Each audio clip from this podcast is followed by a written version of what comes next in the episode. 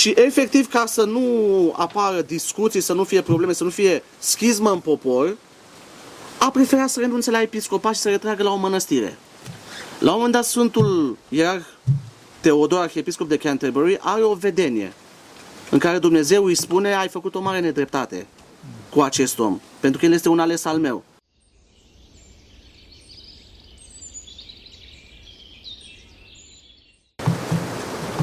Slavă Tatălui și Fiului Sfântului Duh și acum și purea și veci vecilor. Amin. Pentru că ce Sfinților Părinților noștri, Doamne, Să Hristos, Fiul lui Dumnezeu, milește pe noi. Amin. Amin. Dragii noștri, ne aflăm cu Sorin Damian, un cercetător, așa mi-a spus să-i spun, da? un cercetător, mă rog, a, a avut mai multe doctorate, dar pe scurt, un cercetător în istorie medievală, un, un specialist în istoria Italiei și e, și-a dat doctoratul din istoria e, or, Bisericii Ortodoxe, nu? Bun. Este în Anglia, în Nottingham, la facultate, lucrează la facultatea Nottingham de acolo, nu? Așa. E, și vă dau un scris, sau mai bine zis un manuscris, pentru că este specialist în manuscrise, că are foarte multe să ne spună despre această perioadă foarte tulbură, dacă doriți, a evului mediu. Și mai ales aș dori pentru început să clarificăm anumite lucruri, fraților. De, vestul este în erezie și spun cu mare durere lucrul ăsta și mare dragoste față de oamenii respectivi și compasiune față de oamenii respectivi, da, pentru că erezia este o mare durere, o mare distorsiune în care acești oameni se află și din cauza asta aș, aș ruga să, să spun pentru, să spună Sorin, pentru oameni din diaspora puțin despre istoria ortodoxă a Italiei, despre ce se întâmplă în Italia, ce s-a întâmplat în Italia relativ la ultimele insule de ortodoxie care au existat, există și așa mai departe. Ce puteți să ne spui pe tema asta? În primul rând vă mulțumesc pentru invitație și vă mulțumesc pentru faptul că pe m-ați găzduit atât pe mine cât și pe acești tineri A, de în, această, în această Sfântă Mănăstire.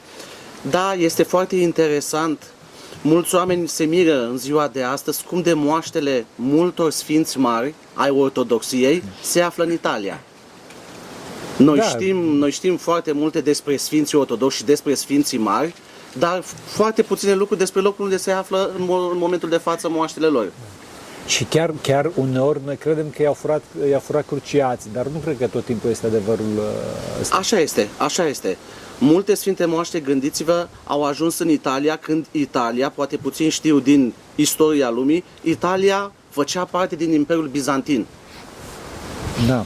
Ultima, ultima porțiune de Imperiul Bizantin din Italia a fost pierdută undeva către secolul al X-lea. Aha, deci destul de târziu. Deci destul de târziu în istorie. Da, da. Bineînțeles, cu anumite intermitențe. Au fost invazii musulmane, apoi din nou bizantinii au recucerit teritoriul. Au venit longobarzii, popoare migratoare din nord, de religie eretică ariană, care au cucerit spațiul din sud. Din nou, bizantinii au recucerit acest spațiu din sud, dar sfinții aceștia mari au rămas pe loc. Ce înseamnă au rămas pe loc? Și o să dau câteva exemple da, da. simple. De exemplu, la Salerno, în catedrala din Salerno, vorbim de regiunea Campania, undeva centrul sudul Italiei, se află mormântul și moaștele Sfântului Apostol și Evanghelist Matei. Ah. Cine s-ar fi gândit că Sfântul Apostol și Evanghelist Matei are mormântul și moaștele la Salerno, în Italia? Da. Cum au ajuns aceste sfinte moaște acolo? Undeva către jumătatea secolului al X-lea, din cauza avansării puternice arabilor musulmani în spațiul oriental, creștinii au dorit să salveze Sfintele Moaște, știind că musulmanii distrugeau tot ceea ce era creștin, tot ceea da. ce era ortodox, necrezând în Sfintele Moaște. Și atunci, aceste Sfinte Moaște nu erau mutate la 5, 10, 15 km distanță, pentru că nu se știa cât de repede da, are loc. Și până unde, da. Și până unde. Și alegeau, bineînțeles, un teritoriu care se afla, să spunem, la 1000, la 2000 de kilometri distanță, cum a fost cazul moaștelor Sfântului Apostol și Evanghelist Matei, care din Etiopia ah, chiar? au avansat pe, pe tot teritoriul Imperiului Bizantin și au ajuns până în Italia. Dar atenție, în Italia la Salerno, dar atenție, această zonă făcea parte tot din Imperiul Bizantin. Mm. Deci exista o conștiință, dacă putem spune între ghilimele, pentru acea perioadă, deși nu ar fi corect termenul națională sau naționalistă, da. cei de la Constantinopol considerau, să zicem, Salerno parte din Imperiu. Nu o altă țară, nu o altă cultură și civilizație. Era aceeași cultură și civilizație a romeilor.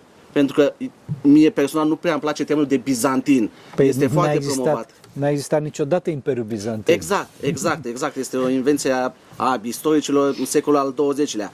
Bizantinii nu spuneau niciodată bizantini, poate puțin știu lucrul acestea. Ei spuneau romei, urmași ai Romei. Bizantinii erau doar locuitorii orașului Bizanț. Exact, exact, exact. Vechiul Bizanț, vechiul Da. Bizanț. În rest, peste tot apar romei. Împăratul era despoton ton romaion, stăpân al tuturor romeilor. Așa este. Bun, și aceste sfinte moaște ale Sfântului Apostol și Evanghelist Matei ajung la Salerno, în catedrala din Salerno, catedrala ortodoxă, la mijlocul secolului al X-lea, bineînțeles cu gândul că la un moment dat va triumfa armata bizantină împotriva puternicilor armate musulmane, ceea ce nu s-a întâmplat. Sfintele moaște au rămas pe loc, bineînțeles au venit cuceririle arabe și cuceririle ereticilor care s-au succedat în acest sud al Italiei și Sfintele moaște au rămas pe loc până în ziua de astăzi. Același lucru s-a întâmplat puțin mai departe de Salerno, la aproximativ 50 de kilometri, în micul orășel, astăzi turistic, deși este, aș putea spune, un sat mai mare, nu chiar un orășel, Amalfi. Ah, Catedrala Sfântul Andrei din Amalfi, catedrală tot de secol X, adăpostește mormântul Sfântului Apostol Andrei și o mare parte din moaștele sale care sunt expuse la vedere. da, pentru că eu știu, adică grecii se mândresc foarte mult cu Patra, locul unde se află capul Sfântului Andrei, o parte, mare parte din capul Sfântului Andrei și locul unde a fost martirizat uh, Sfântul Andrei. Dar cum, cum este mormântul la, și moaștele la Amalfi? La fel, ca să fie salvate Am înțeles. de cucerile musulmane, Am înțeles, au dar- fost strămutate cât mai departe de unde aveau loc războaiele, cu gândul că la un moment dat, când musulmanii aveau să fie îndepărtați, Sfintele Moaște să revină fiecare la locul lor. Ah, Dar, din nefericire, au rămas pe loc acolo, da.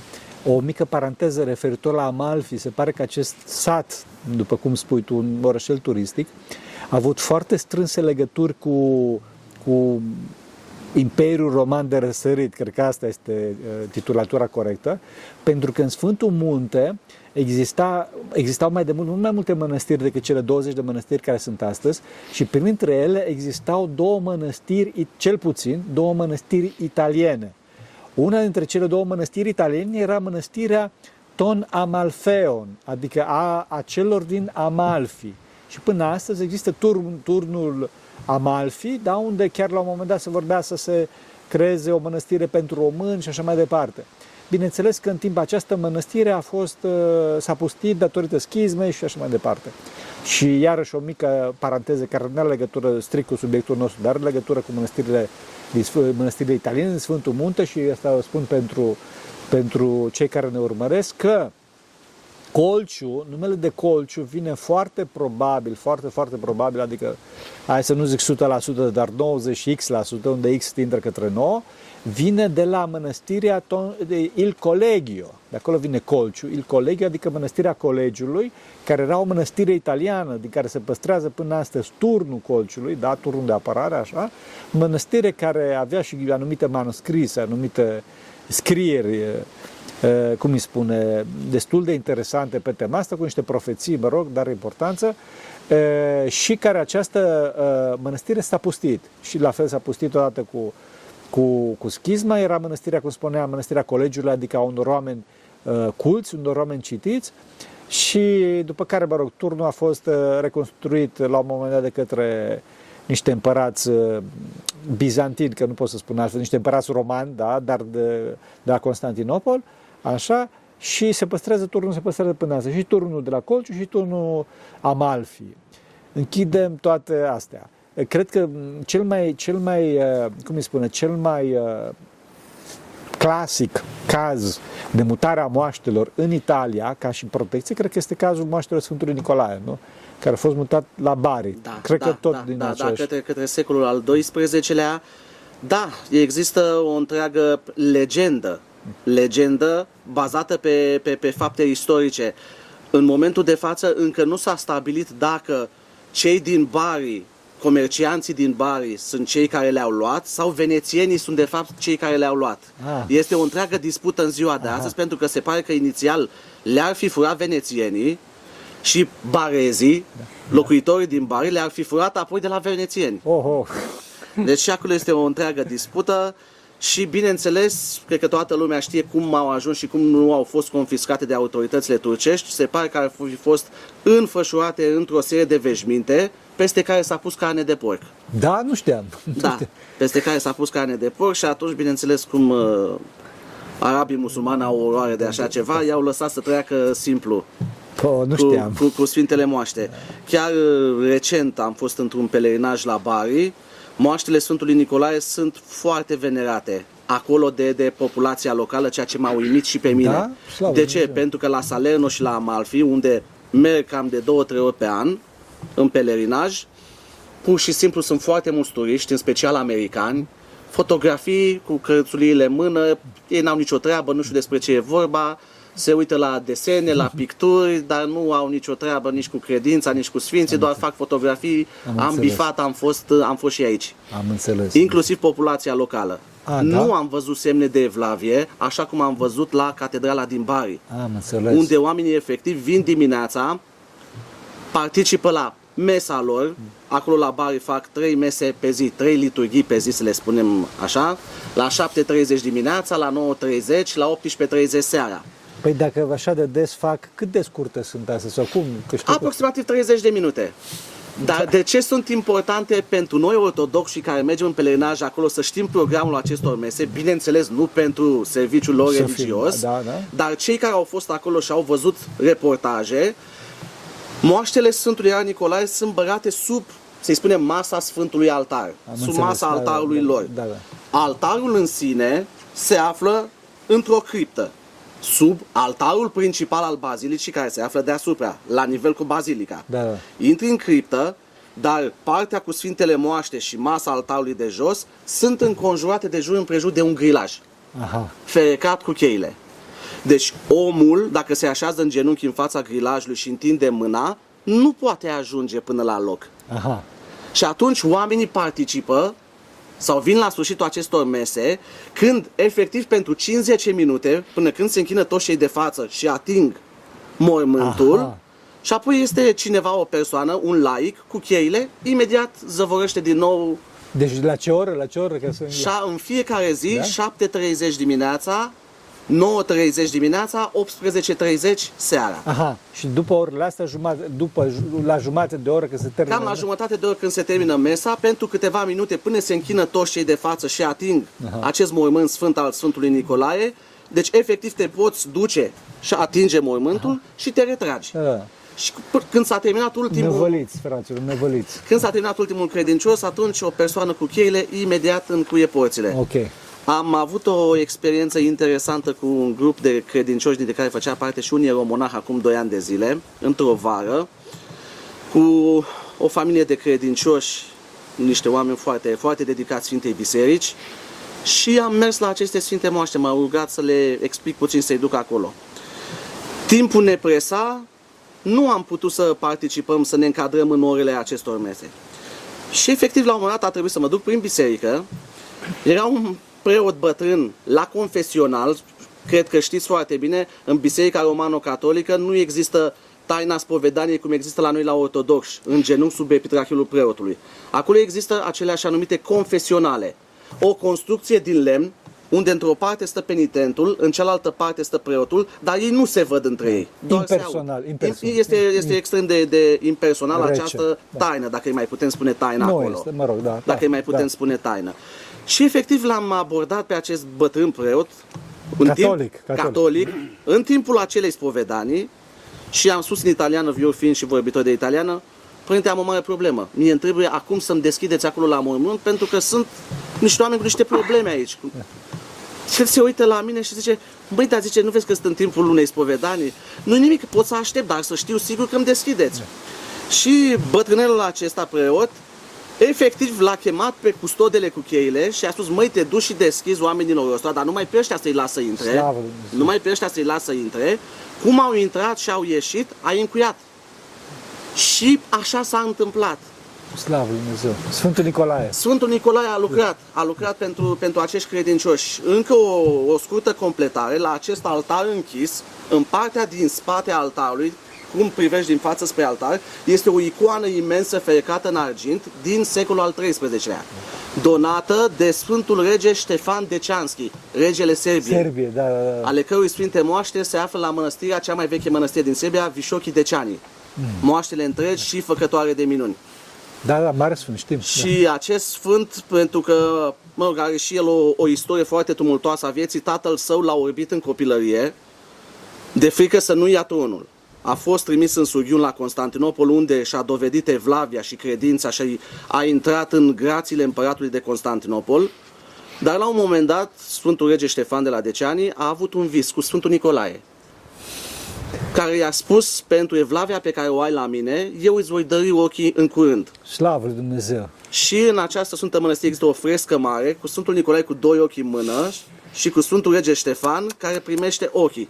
Și în semn de mulțumire a donat catedralei Serios? din Bari, unde deja existau moaștele, unde deja Da, existau da, cam da. de vreo 100 de ani aceste sfinte moaște, această icoană mare.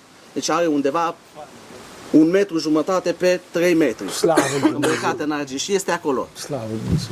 Ei, și am reușit să intrăm pe lateral, sunt două uși laterale și una din față. Pe lateral nu-ți dau voie. Aici în față ai voie doar să atingi mormântul. Și am reușit, cu ajutorul Lui Dumnezeu și binecuvântarea Sfântului Nicolae, să putem să atingem și această sfântă icoană în acel moment. Slavă Lui Dumnezeu. Deci a fost direct de la Sfânt, a fost. Da, da. Direct de la Sfânt. Ei, revenind, Salerno, Sfântul Apostol și Evanghelist Matei, Amalfi, Sfântul Apostol Andrei, niciun plic de evlavia populației locale, din nefericire. Aici revenind, la toate aceste mese, sunt și tineri și bătrâni catolici care efectiv stau în genunchi și se roagă Sfântului Nicolae pentru ajutor. Dar, Este pentru prima dată când văd o evlavie reală, reală a, popul- a unei populații romano-catolice către un sfânt. Și nu vorbesc neapărat de un sfânt ortodox ca Sfântul Nicolae, nu am văzut nici măcar la unul din sfinților catolici o atâta evlavie, efectiv să îngenunchezi, să vezi bătrânei cum se roagă în genunchi și cu o fervoare către Sfântul Nicolae, de te impresionează și pe tine da, cu adevărat. te, Slavă- te, te impresionează da. și pe tine. Slavă Lui Dumnezeu. Iată, apropo de moaștele unor mari sfinți din calendarul nostru ortodox, care nu se află într-o țară ortodoxă, ci în Italia. Ce am vrut să spun de Sfântul Nicolae, am înțeles că, că uh, ortodoxii fac acolo Sfântă Liturghie, nu? Sau când? Există de câțiva ani un altar ortodox construit în această criptă în partea stângă. În fiecare zi de joi, preotul uh, rus din Bari, ori la ora 8, ori la ora 10, în funcție de programul stabilit, dar în fiecare zi de joi, are dreptul să săvârșească Sfânta Liturghie Ortodoxă în această capelă târnosită a ortodoxilor. De ce vorbesc despre preotul ortodox rus? Pentru că, din punct de vedere istoric, comunitatea rusă din Bari este cea mai numeroasă Ah, am înțeles. dintre, dintre toate comunitățile Ortodox. ortodoxe, ortodoxe. Și comunitatea română, pentru că vorbim de Bari, iată a reușit anul acesta, chiar recent, să obțină un lăcaș de cult propriu în Bari. Slavă Lui Dumnezeu. Până Ne bucurăm. acum slujau într-un fel de capelă fost teatru. Doamne ferește. Fost teatru mic, amenajat Da. biserică, Sigur, da. amenajat biserică ortodoxă. Am avut ocazia de două ori să particip la o sfântă liturghie acolo, în zilele de, de duminică și recent am aflat de la, la, la Trinitas TV că românii au reușit acolo să-și achiziționeze o biserică proprie. Slavă lui Dumnezeu. O biserică proprie. Referitor, iată-mă, referitor că tot vorbim despre mese, despre mise, despre liturghii, poți să ne vorbești puțin despre liturghiile din trecut, despre evoluție, despre ce s-a întâmplat? Da, în Biserica Romano-Catolică, în momentul de față, oficial vorbind, sunt trei liturghii. Nu le mai pot numi sfinte, Da. pentru că nu mai au e- nimic sfânt în ele. Sunt pur și simplu, nici măcar o reprezentație teatrală din nefericită nu o pot numi. Dacă ceva de 25 de minute unde nu apuci să intri, să zicem, într-un duh al rugăciunii, Da, să-ți lași pălăria în cui și da, să... și deja s-a terminat momentul împărtășirii și s-a încheiat tot, toată lumea pleacă și ne mai vedem peste două ore când avem o nouă liturghie. Doamne ferește! Când avem o nouă liturghie, dacă îi putem spune liturghie. Dar din punct de vedere istoric, au existat trei liturghii importante ortodoxe în apus. Aha. Liturghia Sfântului Ierarh Grigore cel Mare, episcopul Romei, care a fost episcop al Romei între anii 590 și 601, și despre care știm toți cei care i-am citit viața și chiar vă încurajez să-i citiți viața. Deci nu numai că a fost un mare om duhovnicesc, a fost episcop al Romei, are câteva sute de scrisori scrise, multe sfaturi, multe învățăminte. O, da. Sfântul Grigore Dialogul, oameni buni. Sfântul Grigore Dialogul, da, pentru că mi-a ridicat mingea la fileu părinte, Sfântul Grigore Dialogul de la care avem ce? Liturgia darurilor mai înainte sfințite, care se săvârșește în postul mare, în unele locuri în zilele de miercuri și vineri, pentru că știm că în postul mare, sâmbătă, în fiecare sâmbătă și duminică, se săvârșește liturgia Sfântului Ioan Gură de Aur. În anumite locuri se săvârșește de luni până vineri, dar numai în postul mare. Liturgia Sfântului Grigore Dialogul, acest Grigore Dialogul, episcopul Romei. De ce îi se mai spune și dialogul? Pentru că a scris o carte numită Dialoguri, în care, într-o conversație cu un ucenic de-a lui monarh, vorbește pe mai multe teme, atât duhovnicești, dar și despre mari sfinți ai Italiei, de până la el. Aha. de până la el și ia de la nord la sud pe tot și le vorbește des, despre, despre sfințenia lor și despre importanța lor în ortodoxie, bineînțeles, vorbim da. despre ortodoxie, atenție. Știu că de multe ori, mai ales în ziua de astăzi, facem confuzia, spunem Italia, catolicism. Da. Nu. Spunem Italia, vorbim de ortodoxia italiană. Și dincolo de asta, oameni buni, nu avem nimic cu papii, să știți. Mai, mai de mult era, existau doi papi, existau mult mai mulți papi, iertați, mult mai mulți papi, azi există doar doi papi. Papa de Alexandria, care este ortodox, și papa de Roma. Noi nu avem nimic cu titlul de papă, ci avem cu erezia promulgată de unul dintre aceștia. Și cu Italia, în Italia trebuie să știți că au fost mari sfinți, mari sfinți despre care o să vorbim acum și pe care Sfântul Grigore Dialogul amintește în cartea respectivă, dar acum continuați puțin cu liturghia. Vorbesc despre Sfintele Liturghii. Da. Deci liturghia Sfântului Grigore Dialogul Apoi, liturgia Sfântului Ierarh Ambrozie, episcopul Mediolanului, iarăși un mare sfânt de secol IV al Bisericii Ortodoxe. La bază mare general, om învățat, om de litere, a ajuns arhiepiscop al Mediolanului printr-o minune dumnezească și la fel, vă rog să și vă încurajez să-i citiți viața. Avem chiar și acatistul în limba română, Serios? publicat de Patriarhia Română, de Biserica Ortodoxă Română și care a redactat o sfântă liturghie. Eu acum câțiva ani, prin anul 2009, am tradus această liturghie în limba română, având biling textul în latină și textul în limba română.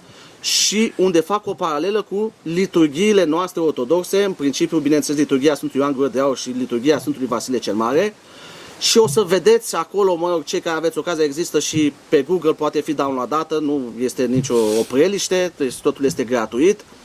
Și o să vedeți similitudinea cuvintelor și a rugăciunilor. Este ceva excepțional, impresionant, impresionant. Da având în vedere cât de mult s-a distrus conceptul de liturghie în apus, în special după Conciliul 2 Vatican din anii 1960, unde efectiv acolo a fost distrusă distrusă liturgia lor. Culmea, o mare parte a preoțimii și a credincioșilor chiar a protestat dar, bineînțeles, nimeni, nimeni nu i-a băgat în seamă da. ce încerca Biserica Romano-Catolică să facă, din nefericire, crezând că odată cu dezvoltarea tehnologică, televizorul, apăruse radio, avioane, rachete, bombe nucleare, toți credeau că lumea gata, va uita de Dumnezeu, nu există Dumnezeu. Dacă omul a putut să inventeze un avion, cine, cum adică, ce Dumnezeu? Da, mergem înainte. Da, și ei crezând că scurtând toate aceste slujbe și distrugându-le, vor atrage și mai multă lume la biserică. Dar din nefericire a fost exact efectul opus.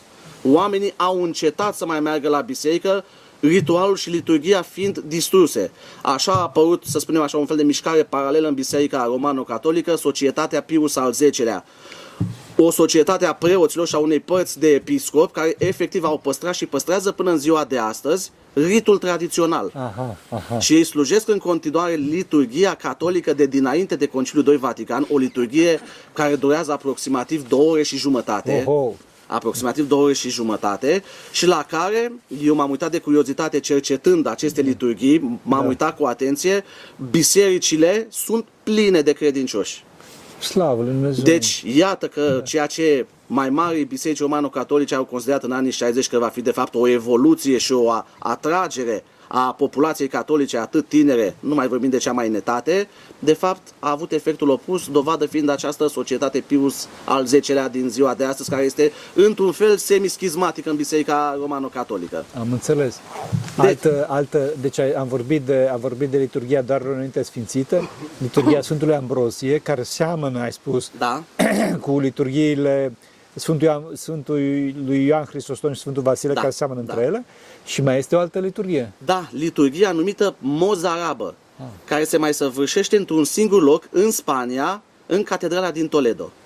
La fel, dacă se face un paralelism între liturgia mozarabă, liturgia Sfântului Ambrozie și liturgia Sfântului Grigore, vorbim de secolele 6, 7, 8, o să vedem similitudini cu cele două sfinte liturghii a Sfântului Ioan Hristostom și Sfântului Vasile cel Mare. Ah, slavă Dumnezeu! Deci iată că a existat, deși mulți încearcă în ziua de azi, mulți cercetători, mai ales protestanți, mai ales protestanți, să spună că, domne, între apus și răsărit, de fapt, niciodată nu ar fi fost o comuniune de plină, ci tot timpul ori răsăritul a vrut să se considere mai presus de apus, ori invers. Dar iată, avem dovada clară, liturgică, documentară a manuscriselor existente că a existat o comuniune liturgică, o comuniune a textelor. Da. Pentru că altfel, cum putem vorbi în secolul al IV-lea, noi suntem obișnuiți în ziua de astăzi să mergem cu avionul 3000 de kilometri în două ore. Dar gândiți-vă, o sfântă liturghie săvârșită în Spania în secolul al IV-lea și o sfântă liturghie săvârșită în același secol al IV-lea, să zicem în Alexandria Egiptului,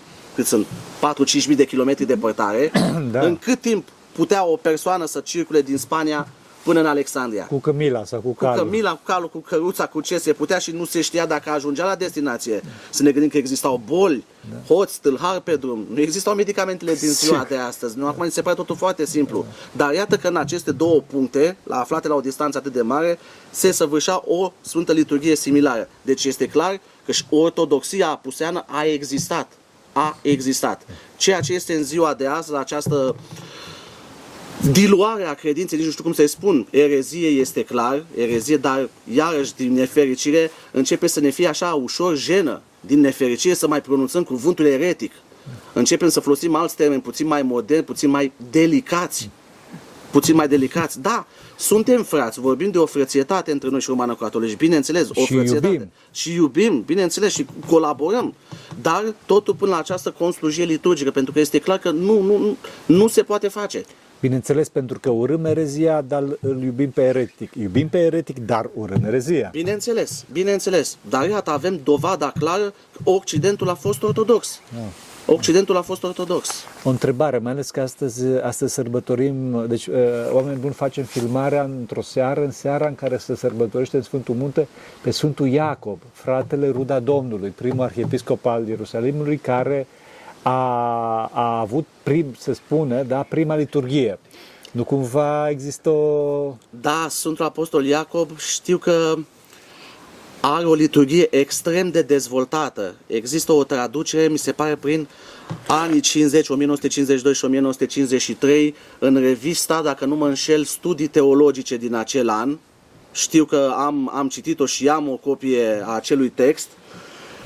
Nu mai țin minte cine a tradus-o. Am avut un cercetător, da. un cercetător, un teolog ortodox român de, din anii aceia. Știu că a avut o bursă de studii în, în țările africane, în părțile acelea și a tradus efectiv și este imens, are vreo 50 de pagini. Slavă Dumnezeu! Are vreo 50 de pagini, rugăciuni foarte dezvoltate, rugăciuni da. foarte frumoase dar din păcate nu se mai slujește în ziua de azi această Sfântă Liturghie decât unde se dorește. Am văzut că și prin România mai sunt locuri da. pe la anumite catedrale unde de, la sărbătoarea de ziua, acestor, da, de ziua Sfântului se săvârșește această liturghie, da. se începe foarte devreme pentru că, da. exact cum v-am spus, durează, lungă, da. durează, durează foarte mult. Deci se pare, se pare că de fapt aceasta a fost a fost trunchiul și la un moment dat a apărut toată familia de celelalte liturghii da. care se seamănă între ele, de da. fapt. Da. Seamănă între ele. Ei, aceasta este frumusețea credinței. Vedeți, când ai un lucru static, formal, și fac referire acum la misalul roman, ce este misalul roman, ceea ce este pentru noi ortodoxi liturghierul, cartea în care se găsește textul Sfintelor Liturghii. Deci este un formalism total.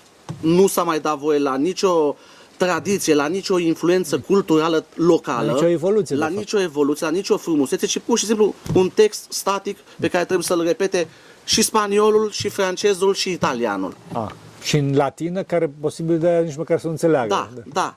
Pe când la noi vedeți, iată, frumusețea, frumusețea ortodoxiei, fiecare în comunitatea lui și fiecare sfânt mare, vorbim de Sfântul Vasile cel Mare în primul și Sfântul Ioan Gură de Aur, care și-au pus amprenta pe aceste Sfinte Liturghii. Atenție! Aceste două Sfinte Liturghii, a Sfântului Ioan Hristostom sau Gură de Aur sau a Sfântului Vasile cel Mare, nu sunt create de acești doi mari sfinți. Se face de multe ori o confuzie. Da. Ei au avut o influență foarte mare, au introdus foarte multe rugăciuni extrem de importante în săvârșirea Sfintei Liturghii. Dar iată că de la ei până în ziua de astăzi au mai avut loc foarte puține modificări ale Sfintelor da, Liturghii. Au apărut lucruri, și, lucruri mai noi, oameni buni. Deci, dacă, de, deci liturgia, de, la, de, de, de, de liturgia pe care, hai să zic așa, a făcut-o Sfântul Ioan Hristostom, nu este 100% egală cu liturgia noastră de astăzi, că au apărut exact. în timp modificări, să știți. Exact, dar iată, acesta este frumusețea cultului. Da. Aceasta este frumusețea cultului. La fel cum frumusețea cultului, în special pentru Biserica Ortodoxă Română, a fost trecerea de la liturgia în limba slavonă la liturgia în limba română pe care o înțelegeau toți românii. Să, să reținem puțin până Până mai acum vreo 2-300 de ani, Sfânta Liturghie a săvârșită în limba slavonă și efectiv preotul săvârșea Sfânta Liturghie și omul simplu stătea în biserică și se uita la da, slujbă. Da. Se uita la, probabil cum, cum se uită grecii la, la liturghia greacă veche. Exact, la liturghia exact. greacă veche. Ceea ce este clar pentru noi și pentru orice om normal la minte, este un nonsens. Sfânta Liturghie trebuie înțeleasă și trăită de orice om. Așa este. Nu, nu, nu trebuie creată o separație între preot și credincios. Același lucru l-au făcut romano-catolici, au creat o separație între preot și credincioși. Și credinciosul nu mai participa la liturghie. Exact. De deci credinciosul în Biserica Romană Catolică efectiv asistă. Da. De asta nouă nu ne place și este clar incorrect să spunem am asistat la Sfânta Liturghie. Noi nu asistăm. Asistăm la un spectacol de teatru. Da. Trebuie pentru că nu avem nicio implicare. Da, da, trebuie să participăm. Trebuie să participăm. Fiecare rugăciune individuală, în genunchiere, deci conlucrare între preot și credincios. Eclesia, conceptul da. tradițional de eclesia. De, de unitate, de adunare. Da. Eclesia da. înseamnă adunare în limba greacă. Aceasta este, aceasta este frumusețea tradiției liturgice ortodoxe. Răsăritene, noi am păstrat-o în continuare și o vom duce până la capăt. Din nefericire pentru dumnealor în apus, noroc, binecuvântarea lui Dumnezeu, să spunem așa, nu noroc, binecuvântarea lui Dumnezeu, avem manuscrisele originale și încă le, le, le putem citi, încă le putem citi și le aprecia frumusețea în original în vremurile când apusul era ortodox. Și vă mai redau acum o, o scurtă istorioară interesantă ca să vedeți ce înseamnă această neînțelegere sau rea interpretare de fapt a conceptului de sfânt ortodox și sfânt catolic. Când de fapt este o mare confuzie pe care din păcate și mulți dintre noi o facem. Noi când vorbim de sfinții până la Marea Schismă din Apus, noi vorbim de sfinți latini. Atenție, nu de sfinți catolici, Evident. sfinți latini, sfinți latini, pentru că erau popoare latine, da. sfinți latini. Și la un moment dat, prin anul 2005, dacă nu mă înșel, preafericitul Părinte Patriarh Teoctist a primit de la cardinalul Dionigi Tetamanția, arhiepiscopul și cardinal de Milano de la acea vreme, o părticică din moaștele Sfântului Ierarh Ambrozie. Mm. Și atunci uh, Arhidieceza Romano-Catolică de București a făcut un amplu reportaj care se încheia cu următoarea concluzie. Ne bucurăm că în sfârșit Biserica Ortodoxă Română recunoaște un sfânt catolic. și mi-a rămas până în ziua de astăzi cuiul, cuiul acesta, ideea, ideea aceasta și din păcate nimeni n-a protestat la acea vreme. Păi cum să spui așa ceva? Tu care știi adevărul, spune un sfânt latin. Nu da. ne bucurăm că un sfânt catolic în sfârșit își primește aprecierea în Biserica Ortodoxă Română. Același lucru s-a întâmplat peste câțiva ani când tot așa prefericitul Părinte Patriarh Teoctist a primit o părticică din moaștele Sfântului Ierarh Dionisie Mărturisitorul, un sfânt de secol IV, tot episcop al Mediolanului, care a suferit martirul în exil deoarece nu a vrut să se supună erezii ariene. Moaștele lui se află în, în catedrala din Milano în ziua de astăzi și am primit și noi o părticică, se află această părticică în momentul de față este unică în România la Mănăstirea Duminica Sfinților Români din București. De ce vă spun despre acest sfânt? Pentru că eu i-am tradus din limba latină viața în limba română Ah. pentru a fi cunoscut. Iată, încă un sfânt mare latin Care a fost ortodox care și a care... fost ortodox și iată și-a găsit loc într-un loc ortodox în, în sfârșit. Deci trebuie să fim foarte atenți la ceea ce înseamnă ortodoxie latină și să nu facem confuzia cu catolicism apusean. Da. Un alt, alt sfinț, sfinț mari din, din apus. Un sfânt mare din apus, având în vedere că eu și băieții aici de față, cu care am venit în pelerinaj la Sfântul Munte în ultimele zile, venim din Marea Britanie, locuim de ani de zile în Marea Britanie. Unul dintre marii sfinți de acolo, sfânt de secol 6, este Sfântul Ierarh Chad.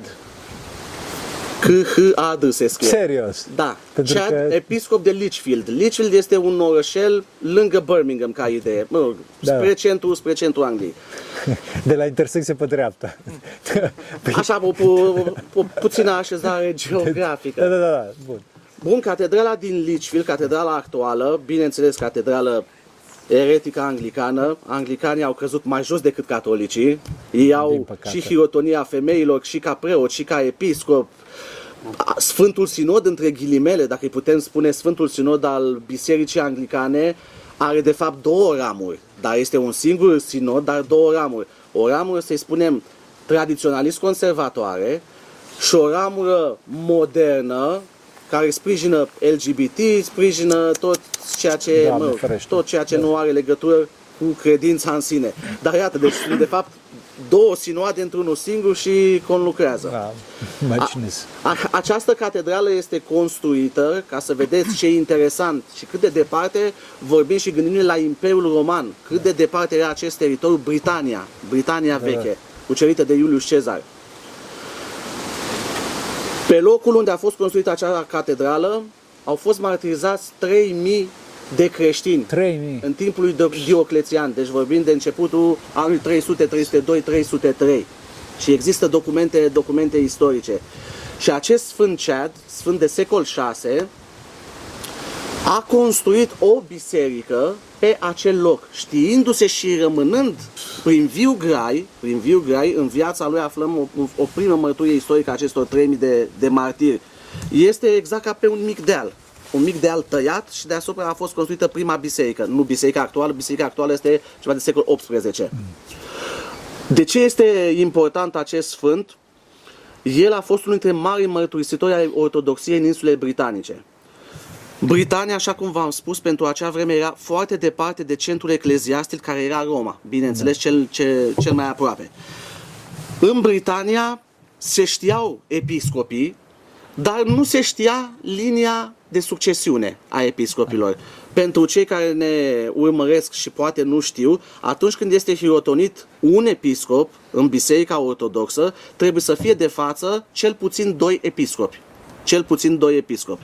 Ei, în Britania, pentru că existau foarte multe războaie cu romanii, cu popoarele migratoare, cu scoții din nord, picții din acea vreme, scoții actuali, se pierduse această linie de succesiune. Dar se știa, de exemplu, sf- episcopul cutare, episcopul cutare. La un moment dat, către anul 600, este trimis de la Roma unul dintre marii sfinți, fac o legătură cu Sfântul Ierarched, unul dintre marii sfinți ai Bisericii Ortodoxe Britanice, Sfântul Ierarh Teodor, arhiepiscop de Canterbury. El a fost trimis de la Roma ca să facă ordine în cler și să stabilească cu exactitate ce episcop are cu adevărat suc- linie succesorală apostolică și ce episcop pur și simplu s-a numit pe sine episcop. Am înțeles, da, da. Pentru că existau. Și gândiți-vă că, să zicem, această cercetare nu a durat un an sau doi. Păi Câteva sigur. zeci de ani. Și unul dintre acești cercetați a fost și Sfântul Ierarh Ced, episcop de Lichfield. Și, bineînțeles, a fost chemat ca la un fel de judecată. El a putut să dea mărturie până la un punct, dar avea foarte mulți dușmani. Pentru că, din nefericire, și în acele vremuri, cum se mai întâmplă și în ziua de azi, exista o luptă pentru putere. Și efectiv, ca să nu apară discuții, să nu fie probleme, să nu fie schismă în popor, a preferat să renunțe la episcopat și să retragă la o mănăstire. La un moment dat, Sfântul Ierarh Teodor, arhiepiscop de Canterbury, are o vedenie în care Dumnezeu îi spune ai făcut o mare nedreptate cu acest om, pentru că el este un ales al meu. Și atunci el a fost pus din nou în funcție. Și s-a dat ca misiune acest spațiu care astăzi v-am spus, ca idee vine în jurul orașului Birmingham, al doilea oraș ca importanță și ca mărime al Marii Britanii după Londra, și ca populație și economic, ca să pună efectiv ordine în episcopia lui, să verifice hirotonia preoților, să continue cu apostolatul în rândul creștinilor, să ne aducem aminte, britanicii, britanicii din vechime, se închinau idolilor. Da, erau idoli. De acolo avem druizii. Druizii și știm, mă rog, cei care avem o vârstă, copii din ziua de azi nu știu, druizii din Asterix și Obelix. Obelix, da. Druidul care era și medic și vrăjitor și De toate. De, de, de toate.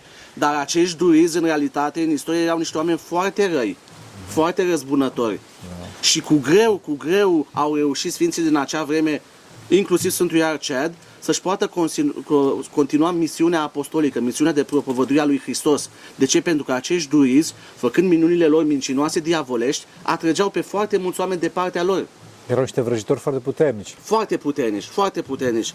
Bineînțeles, toți acești sfinți mai exact ca și sfinții apostoli, pentru că asta este credința omului simplu din popor, trebuie și dovedită de multe ori. Cu minuni. Din nefericire, Da. din nefericire trebuie și dovedită cu minuni. Ei și acest sfinț, inclusiv Sfântul Iarced, a primit darul facerii de minuni, primul darul tămăduirilor. Ah. Viața lui este mult mai complexă, nu vreau să intru acum în multe detalii, dar este un mare sfânt al ortodoxiei. Slavă lui al Dumnezeu. ortodoxiei și în special al ortodoxiei britanice, dar al ortodoxiei generale. În catedrala actuală, ca să vedeți peste ani o ironie a sorții, este o mare icoană pictată ortodox chiar în Serios, fața serios. altarului cu Sfântul Ierarh Ced. Serios. Și lângă icoană este pus uh, un lumânărar, pentru că probabil foarte mulți ortodoxi, și sunt foarte mulți ortodoxi în Marea Britanie, au venit acolo și au vrut să aprindă o lumânare. Ah, Și custozii catedralei au spus, măi, hai să amenajăm și un loc pentru lumânări acum, dacă Da. ăștia vin să aprindă lumânări. Și efectiv, și se vede și în fotografii, dacă veți căuta catedrala din Lichfield, o să vedeți icoana central, pusă pe, pe un tetrapod, Da. și într-o parte locul de aprins lumânări. slavă lui Dumnezeu. În capela, este o capelă laterală, în această catedrală, deci gândiți că este o imensitate, se află capela Sfântului Ced. Acolo, într-o firidă în perete, unde arde până în ziua de astăzi o lumânare, atenție, pentru noi este un lucru normal, dar ca să vezi într-o biserică anglicană așa ceva, este ceva excepțional. Da, cu adevărat. Într-o firidă din perete a fost, s-au aflat moaștele capul Sfântului Ierarh Ced, Serios. vreme de sute de ani. Slavă Dumnezeu. Unde, undeva către anii 1500 și după reforma lui Henric al VIII-lea, care a poruncit odată confiscarea averii tuturor bisericilor și mănăstirilor și nu numai un lucru și mai, și mai dur, distrugerea tuturor sfintelor moaște găsite, Doamne, ferește. distrugerea tuturor sfintelor moaște găsite, nu mai conta că era vorba de moaștele sfinților ortodoxi sau sfinți catolici. Totul trebuia nivelat, distrus. O mare parte au fost păstrate de niște familii romano-catolice din acea vreme. Și iarăși există o istorie foarte frumoasă cu un preot romano-catolic care pe patul morții le spune celor care aveau grijă de, de el, măi, vedeți că într-un loc din casa aceasta, vă dau o cheie, se află moaștele Sfântului Ierarh Ced. Ce? Și cu un manuscris din vechime ca dovadă a existenței lor. Slavă În rest s-au pierdut. În această firidă nu mai există nimic, dar este aprins în permanență o lumânare. În amintirea, în În amintirea. amintirea existenței acolo a capului Sfântului Ierarh Slavă Ced. lui Dumnezeu. Mo- O părticică din moaștele sale se află astăzi la Catedrala Romano-Catolică din Birmingham. Deci, iată, un sfânt, o dovadă de sfânt, istoria unui sfânt, pe scurt, Da. a unui sfânt din insulele britanice. Nu mai vorbesc Sfântul Ierarh David de Wales, Wales, țara Galilor, Țara Galilor, cum spunea de da, astăzi. Iarăși un, un mare sfânt, mare rugător și promovător al creștinismului acolo. Să nu uităm un lucru, Irlanda și Britania, sfinții din Egipt, în momentul în care au început discuțiile teologice și monofiziții, o erezie, nu știu câți dintre cei care se uită la noi știu despre aceste lupte, Da, da. o erezie foarte puternică și care din nefericire a câștigat teren acolo, i-a făcut pe foarte mulți călugări să fugă. Și Ah. unde și-au găsit uh, În Britania? lăcaș? În Irlanda. În Irlanda. În serios. Irlanda, pentru că în Irlanda îl avem iarăși pe un alt mare sfânt al ortodoxiei, din păcate mai puțin cunoscut și prăznuit la noi, dar prăznuit la ei prin foarte multe petreceri în ziua praznicului său, Sfântul Iar Patrick, Patrick, da. Sfântul Iar Patricius. Da. oameni buni, Sfântul Patrick e un sfânt imens și să știți că în Irlanda, când e Sfântul Patrick, este, cum să Totul zic, închis, este o sărbătoare este națională. națională da. Ei, Sfântul Ioan Patrick, în viața lui se pare că el a fost convertit de la păgânism la creștinism despre ur- de ur- urmașul unul dintre acești călugări fugiți din Orient. Din Pateric, să Da, zic. da, Slavă da. Dumnezeu. Ca să vedeți cât, cât de mică și cât de mare era lumea. Gândiți-vă, cu corăbile, ascunde-te. Și acolo s-a format un nucleu de trăire a patericului egiptean. În Irlanda și apoi misionari din Irlanda în toată Britania și Scoția. Slavă și aici Dumnezeu. iarăși este o întreagă istorie a vieții acestor sfinți și a multitudinii lor. Slavă lui Dumnezeu. Dar iată, filiera a fost Din patericul Pateri- egiptean. Pateri- Egiptul. Pat- Egiptul. Slavă lui Egiptul. Dumnezeu. Mulțumim tare mult, uh, Sorin, tare, tare mult. A fost ceva foarte frumos și foarte antrenant. Vă mulțumesc și eu. De altă dată continuăm. A, fost, a trecut într-o clipă, fraților, dar uh, din păcate timpul știu că nu ne permite și o să continuăm altă dată neapărat. O să ducem iarăși din Nottingham să ne vorbească mai pe larg despre Sfinții englezi. Și pentru rugăciune Sfinților Părinților noștri, Doamne, să Hristos, Fiul Dumnezeu, milește pe noi. Amin. Amin. Să rămână. Doamne ajută.